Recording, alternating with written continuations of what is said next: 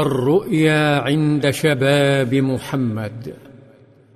حين أراد صلى الله عليه وسلم اتخاذ قرار بالغ الخطورة وهو الحرب أنصت لشعبه. ورغم أن رأيه ورأي كبار السن هو البقاء في المدينة ورغم أنه رأى رؤيا تؤيد اقتراحه إلا أنه احترم رأي الأغلبية وهم الشباب راسما لأتباعه سنة حين لا يوجد وحي أن يلجأوا إلى الأمة.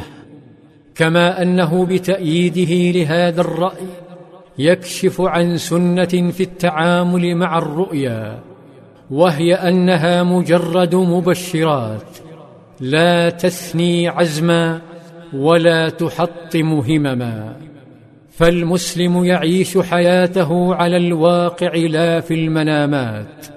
أما الشباب فلم تخفهم الرؤيا بل زادتهم حماسا. فحين قصها عليهم صلى الله عليه وسلم حلقت معنوياتهم نحو السماء ورفرفت أرواحهم حول أبواب الجنة. وتحولت المدينة إلى مدينة أحلام وأمنيات. تحولت طرقاتها إلى جسور إلى النعيم. في أحد تلك الطرق شاب يناجي صاحبه ثم ينتحي به نحو مكان لا يراه ما فيه أحد من المارة. وكأن كل واحد يريد أن يري الآخر تذكرة سفره. أن يريه محطاته التي يرنو إليها. الشابان هما سعد بن أبي وقاص وعبد الله بن جحش.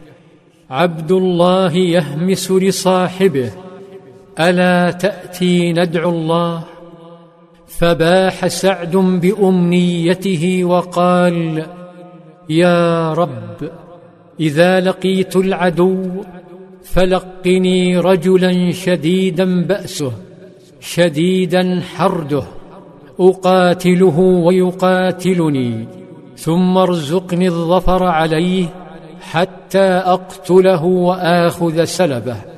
نظر إليه عبد الله وقال آمين.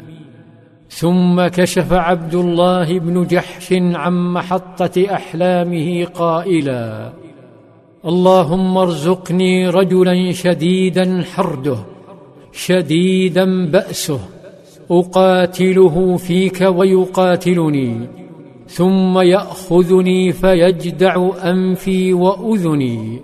فإذا لقيتك غدا قلت يا عبد الله فيم جدع أنفك وأذنك فأقول فيك وفي رسولك. فتقول صدقت.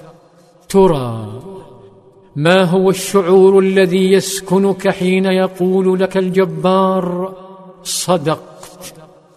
أحلام وهمم لم تحلق بالشباب فقط فللشيوخ همم وقمم. تخترق السماوات كل السماوات.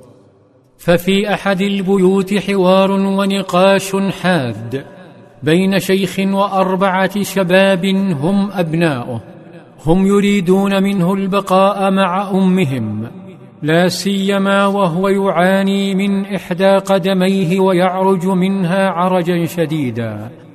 أما هو فيأبى يريدهم أن يسيروا خلفه في طرقات الشهادة ودروب النعيم. لم يقنع الشيخ أبناءه ولم يقنعوه فقرر أخذهم إلى أنزه محكمة واعدل قاض على الأرض عله ينصفه ممن يريدون حرمان عرجته من الخوض في أنهار الجنة.